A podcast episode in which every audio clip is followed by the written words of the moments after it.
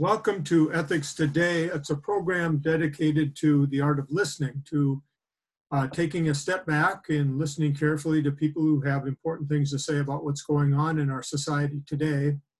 Um, today's guest is Keontae Turner, who is a, a, a fellow resident of La Crosse. He um, serves on the La Crosse School Board, is also a member of the Martin Luther King Community Celebration Committee. Um, and I know you're involved in a lot of other groups as well, but uh, thank you so much for joining us and, and Thanks for having me. talking today. Uh, one of the reasons I wanted to talk to you is because because we're friends. We've known each other for five or six years, and we've been playing basketball together, and uh, and so we've developed a relationship that is um, uh, where we have shared interest. So our our friendship is not based on our differences, it's based on something we have in common. Absolutely. And of course, in that situation, it makes it a lot easier then to have difficult conversations about what our differences are, right? Absolutely.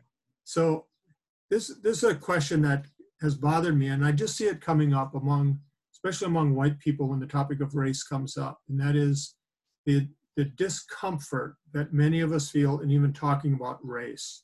Um, um, partly because we don't want to give offense, partly because we're afraid of being criticized for saying the wrong thing or expressing the wrong tone or using the wrong assumptions. So that's how I wanted to start this conversation. Like, what what advice would you give to me for how I even talk about race in this kind of volatile situation we have? Yeah.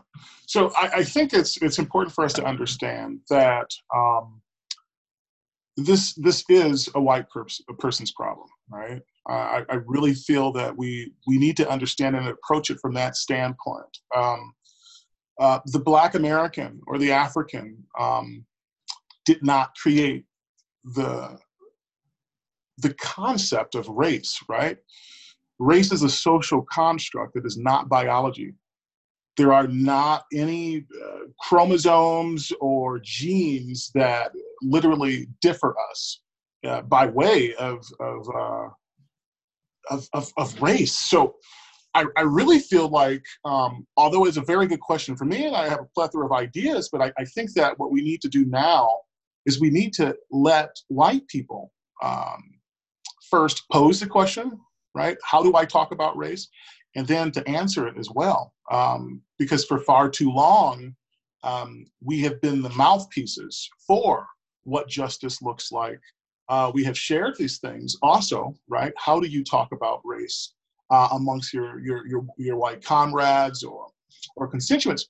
and it just it hasn't really gotten us anywhere to be completely honest so i, I really feel like that's that's a question for um, white america how do you um, try to detach yourselves right from of course i understand the concept of being vulnerable saying things wrong right like we all feel this stuff but i, I really think um, the best way to answer that is to to actually just start talking about it um, as a 29 year old who comes from one of the most segregated cities uh, literally in the country, uh, Milwaukee, Wisconsin, um, those conversations are not being had, right? And so when I got to La Crosse, it was it was very very important for me to to be involved in having these conversations or starting these conversations with people that did not look like me and it was to ruffle feathers it was to get people to understand that hey talking about race is uncomfortable right?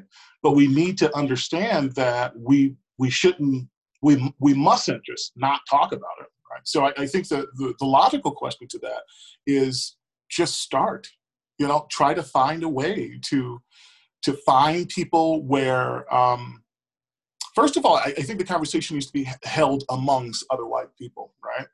Because if it is uncomfortable to you that you have that conversation in front of me, then you need to find um, other white people to have that conversation with because most most certainly that is probably where it needs to be right there's really nothing that a white person is going to teach me about um, race or what injustice looks like or what justice looks like rather right but you can then go to people and spark that idea in them you know so I, I just believe that to answer that question you know the best way i possibly can without actually giving you the, the, the answers to the quiz, right? We, we don't learn anything if I'm just giving you, the answers. I, I really feel like we need to make sure that um, we, we come up with those answers for ourselves. When I say we, I mean white people, white America comes up with those answers by themselves. Um, but just to start the conversation, period, you know, I, I, think we feel like we're too far along right now where um, you know these questions these questions have been posed or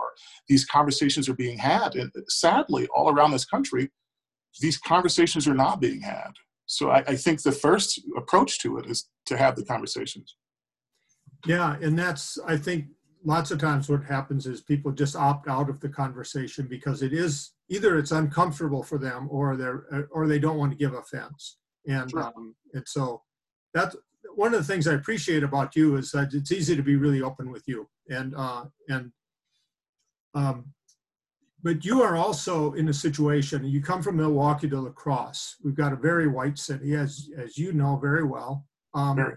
Oftentimes, you end up being the only person of color in the room, right? Sure. Yeah, um, yeah. So how how often are you asked to kind of where there's an assumption, either explicit or implicit, that you will be kind of a spokesperson for all Black people? Sure, quite often actually. Uh, there are only, um, sadly, there are, there are people on the grounds doing this work, right? Um, there are people that have their boots strapped up. Um, I am one of those people. Shaundel Spivey, as you know, um, is one of those people. And um, a lot of the times we actually are um, those photo ops you know we we are those people to come in and to to ask questions via email or phone um, i'll give you a, a really good um, so we have a lot of protests going on in the city right now and there are people asking me and asking other members of black leaders acquiring collective knowledge um, is it okay if we do this? is this right is this okay that we lie on the ground right? Or if we say this, can our signs say this? And um, my my response to that is that if if you are asking me if you need to do it, then you don't need to do it, right? And so many of the times um, in these boardrooms, right, uh, I am the, the token black face.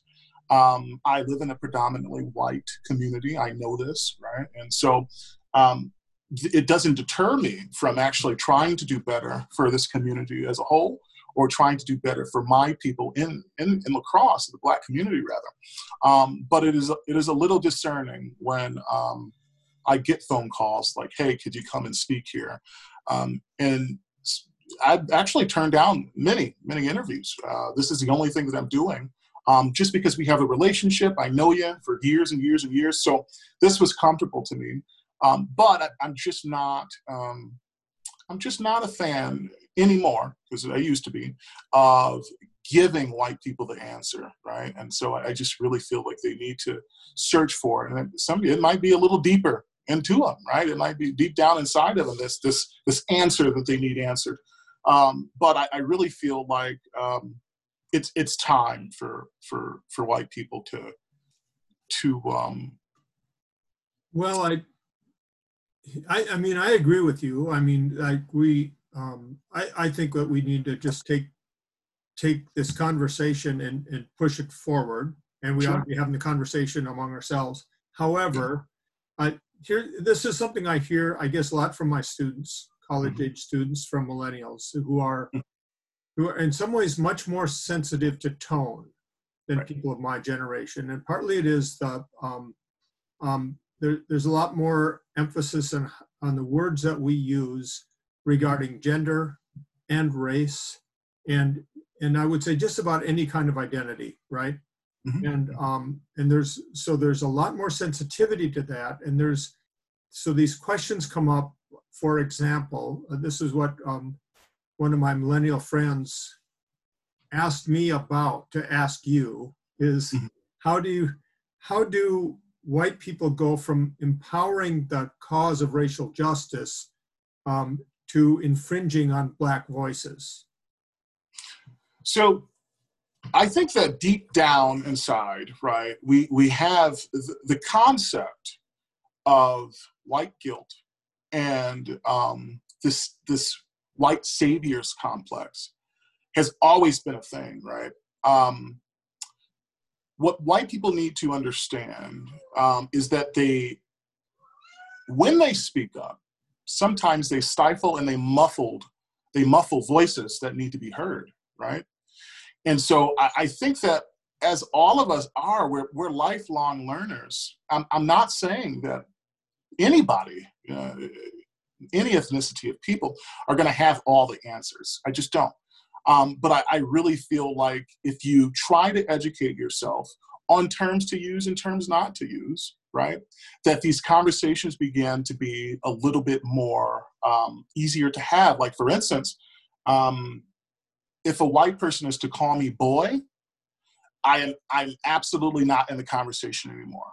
You know what I mean? Um, there is a direct, a very derogatory epithet behind using that word, right? It is meant to um, belittle me uh, as, as a man, as a person, right? Mm-hmm. And so I, I really feel like um, not only do we need to have those conversations, but white people need to essentially educate themselves um, on what to what to say and what not to say. And so the protests that are happening in La Crosse, Wisconsin, nonetheless, are um, organized by all white women, essentially, and um, I understand um, what they're trying to do, right? But um, it does get in the way of voices that need to be heard, right? And sometimes what they're projecting through these, uh, you know, autological megaphones very loudly is it's wrong, right? It's wrong, um, and so of course we need to stand side by side and have these conversations um, what does justice look like, you know, to white people, uh, to black people rather, uh, from a white person's standpoint? And I've had to answer this. Now, sadly, I've had to answer this way too late after protests and after things that I completely have disdain for. But um, what justice looked like, what it looks like, is actual reform, right? It, it is it is it, am i for the protesting i absolutely am for the protesting right but i really feel like um, if we're going to cause any kind of um, change, it needs to be it needs to happen via you know our statutes. It needs to happen via our laws and our policies. Um, and so that is what real justice looks like. You know, that's what real change looks like. So you know, I, I wish I had you know a, a cut blunt answer for you know white people sometimes muffling voices that need to be heard because their voices are just a little more louder than ours. And, and sadly they're a lot more listened to uh, than ours are. Um, but I, I feel as well that is that's another uh, that's another question that white people need to answer you know answer themselves. Um, because for far too long you know um, they they what we don't want is for you to be speaking for us right um, and so that that is what we've been seeing quite often.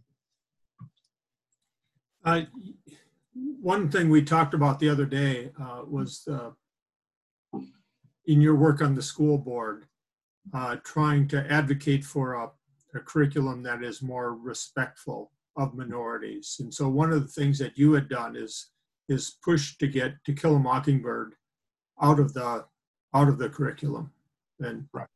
Um, and could could you just talk about that? I know this has been talked about in the media and so forth, but I'd like to hear it from you. Like, what is the reason because this and and here's here's where I'm coming from. I mean, I believe I agree with you, but I'm also I'm I'm concerned also that we are losing um, some of the literary works that are a common language for everybody, and it's are, are we replacing when we lose something like To Kill a Mockingbird? Are we replacing with something else that everybody is reading, so we've got some kind of common reference points as a culture? Sure absolutely. So the the framework for um, pushing those type of books out of the classroom be, it's it's the same ideological mindset of white people not wanting to talk about race because it's uncomfortable. And so when you are uncomfortable in class, right, as we, we, we know our, our percent of black kids opposed to their white, you know, counterparts and classmates, what happens is it creates this very uncomfortable environment for black kids, right? Um, I actually went to an all black school when I was young, right? From fourth grade all the way until ninth grade. And um, to look at Roots in front of people that looked like me, watch the movie Roots in front of my classmates who had the same skin tone as, as I did, was indubitably uncomfortable, right? To see um, us on that screen, to see our ancestors on that screen being abused and mistreated um, by you know white people was was very uncomfortable. So the concept is um, if you are uncomfortable, then your mind is closed off, right? So we're really not learning. The concept of learning is to be um, free flowing, right? To to to understand that your classmate is a place uh, conducive to um, a safe environment, and I, I'm more able to learn, right? If that's the case. If it's not the case, I'm not. So it, it just doesn't it, it, it doesn't draw parallel to one another, and it's it's super counterproductive. Um, now I understand the concept about um, getting these these. It's, it's, a piece of art, actually, a literary genius um, he is for writing this book. But um, I do feel like uh, we do have to leave it up to um, households as well to educate their kids, right? Mm-hmm. And is it the responsibility of um, a school or a teacher um, to be teaching something that makes kids uncomfortable, especially kids that are not theirs? Am I able to sit down with my little brother and my little sister and read To Kill a Mockingbird to them? Uh, to Kill a Mockingbird?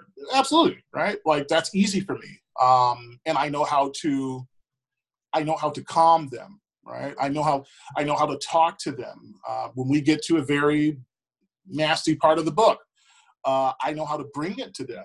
And I, I don't believe that white teachers are equipped with that same, sadly, I, I want to say empathy, you know, and, and, and sympathy as well to be able to. Like even even if I'm not even sure if I even if I were trained in how to do that, I'm not sure I could right? Well, it's, some of the fact of race may, becomes a barrier to, to do it.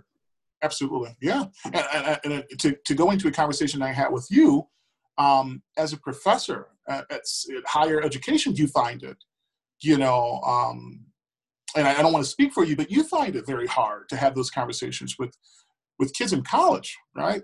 so um, I really feel like we, we need to to pull back a little bit when it comes to um, making our kids um, extremely uncomfortable. Um, there are literary works out there that are, are you know, are beautiful pieces of, of, of literary art.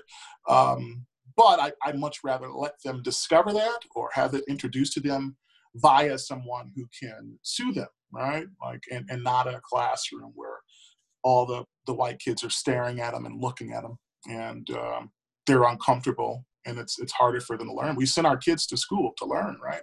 Mm-hmm. And if they're not learning because they're uncomfortable, that's counterproductive essentially. Yeah, I I actually found it both fairly easy and very rewarding to talk about race when I was teaching in Memphis and Baltimore because we had very diverse classrooms and then so you had multiple voices and you weren't singling anybody out to be a representative. But I find it very difficult when there's only one or two minority students in a classroom to do that. And so I, I just never have that kind of discussion unless I can speak to the students first and find out what their comfort level is. Absolutely. Yeah. And, and so I, I don't know if your, your listeners know, but I went to Viterbo, you know, where, where you teach. Um, that's where we met each other. And um, I could probably count on, you know, one hand how many, how many black kids I know um, that went there when I went there, right? And so, yeah, those conversations are very, very hard to have, um, especially if you're you're in a city or on a university campus that is predominantly white.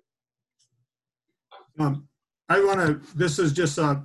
Uh, somebody brought this to my attention. This is a speech that Barack Obama gave in in 2018, um, and he said, uh, "The more cynical people are about government, the angrier and more dispirited they are about the prospects for change, the more likely the powerful are able to maintain their power. And one of the things I've admired about you is your willingness to get involved in institutional reform. So, for example, you're you're running for school board and getting elected to school board, and your your work to change the system from within. Mhm. Um, and I think that, um, that that seems to me to be what Obama was talking about there, like that there, we've got the society in which we, if we identify racial injustices, um, it's really important to have people working from within. Absolutely. Yeah, no, I see. I've always had this sense of um, op- optimism, right? Like I, I just feel optimistic about things in, in a sense. And so um, it's really funny. I had this conversation with one of my, my friends just the other day. He said to me, um, we were talking about what justice looks like. And I told him that we have to get statutes and laws changed. We have to um, we have to beat down the doors of our elected officials and let them hear our voices. And he said, Well, Keontae, how long has that been going on? Um, and to his credit, forever, right? And so, but I also had to, I also had to drop a gem on him. And that gem was there was a time actually where I had to sit, or our people had to sit in the back of the bus, right? Where we couldn't drink out the same water fountain or eat in the same restaurant and these were federal laws, right? These were policies put in place, and so that changed. So I just always have a glimpse of uh, of optimism um, because I, I will not be defeated, right? Like I will not, I will never walk around with my head down, and I will not ever um, oblige to the idea that uh, nothing is never going to change or happen. It's just I, I much rather not think like that. I'm, I'm much of a an opportunist, um, opportunistic individual. I just feel like, you know, if you put in the work, right? If you're running for offices in your city or your town, right, I, I really feel like um, you can make a change. And so um, that's exactly what Obama ran on. Um, sadly, uh, I wish there was a little bit more change that, that came by way of our first black president, but um, was it changed? It was changed nonetheless, right? And so we just have to continue and further that. It's it's about our community. It's about the people in it, and I, I feel like um, we need to create our own wave of, of, change. And the only way you do that is by doing it. There's so many people, Rick. I'll tell you, I, I sit down in, in so many of these boardrooms. Um, sadly, maybe one or two of the black faces in it, and I lend my voice to people. And when I get up, uh, it feels as if though um, this was just a good talk, right? Like I don't see anything coming from it. Um, and I'll tell you, actually, I'm not going to put these people on the spot, but there was a there was a situation where we we held a meeting and we invited people to come, and these people were working on um, a museum exhibit, right, mm-hmm. for a, a museum that could potentially come to La Crosse, right? And so we gave them all these really good ideas and we went into depth and we talked about absolutely everything and everything, right? And so um, I actually brought up the concept of that I think that there should be um, a museum component for um, music, you know, African American music, um, even dating back to, to Africa as well. The origination, the origination of jazz and all that kind of stuff, right? And so um, before I went into detail, I asked him, I said, hey, so do you know what I mean when I say that we need to implement a component of music? And they said, you it was it was a whole bunch of them, students from, you know, UWL. They said, uh, oh no, we don't know what you mean. And I had to break it down to them. I said, well, this is what I mean. I mean jazz, I mean this, I mean early rock and roll, I mean. And so I, I really feel um, as if though sometimes it, it can be very discerning, right? Getting up from these tables and feeling like as, as if though nothing is going to change. But like I say, I, you know, my, my story is a, a very gut wrenching one and one that I should not have survived myself. And I did. And I did it because I was always um, optimistic about the future, right? So just a, just a little, little tidbit there, but yeah, just a real interesting um, process, right, of gathering information. And then um, when you gather the information, you can't really comprehend it, you know, correctly. And, you know, they would have gotten up from that table if I didn't say, hey, do you really know what I mean when I say this? Um, and nothing would have come about it. So just to, just to, you know, to get us back on schedule there, but yeah. That's, that's the nature of the work. When you're trying to do any kind of uh, reform of long-standing institutions of any kind. It's a really slow process because, because uh, there's an inertia that sets in, and and uh, so so thank you for doing that kind of work, and, and also just thanks for just sitting down and talking with me about this. Yeah, because, uh, no, Yeah. absolutely. Thanks for inviting me. I, I'd been seeing your your um, your tidbits on um, on Facebook, and I said, "Well, I want to do that." So it was really cool that you actually Okay. called me and said, "Let's do something." And I was going crazy on Facebook. So yeah, I've been reading some of your rants, and, uh, and Right. Right. it's, it's good to read. And, it is. But yeah, well, well, thank you, thank you for the work you're doing there, for the work you're doing in our community, and and uh, I appreciate our friendships. I, I know we'll be seeing each other again soon. So I'm hoping on the basketball court sometime soon. yeah, I hope that's not too far off. Indeed. All right. Thank you very much for having me, Rick. Okay, yeah, take care. You too.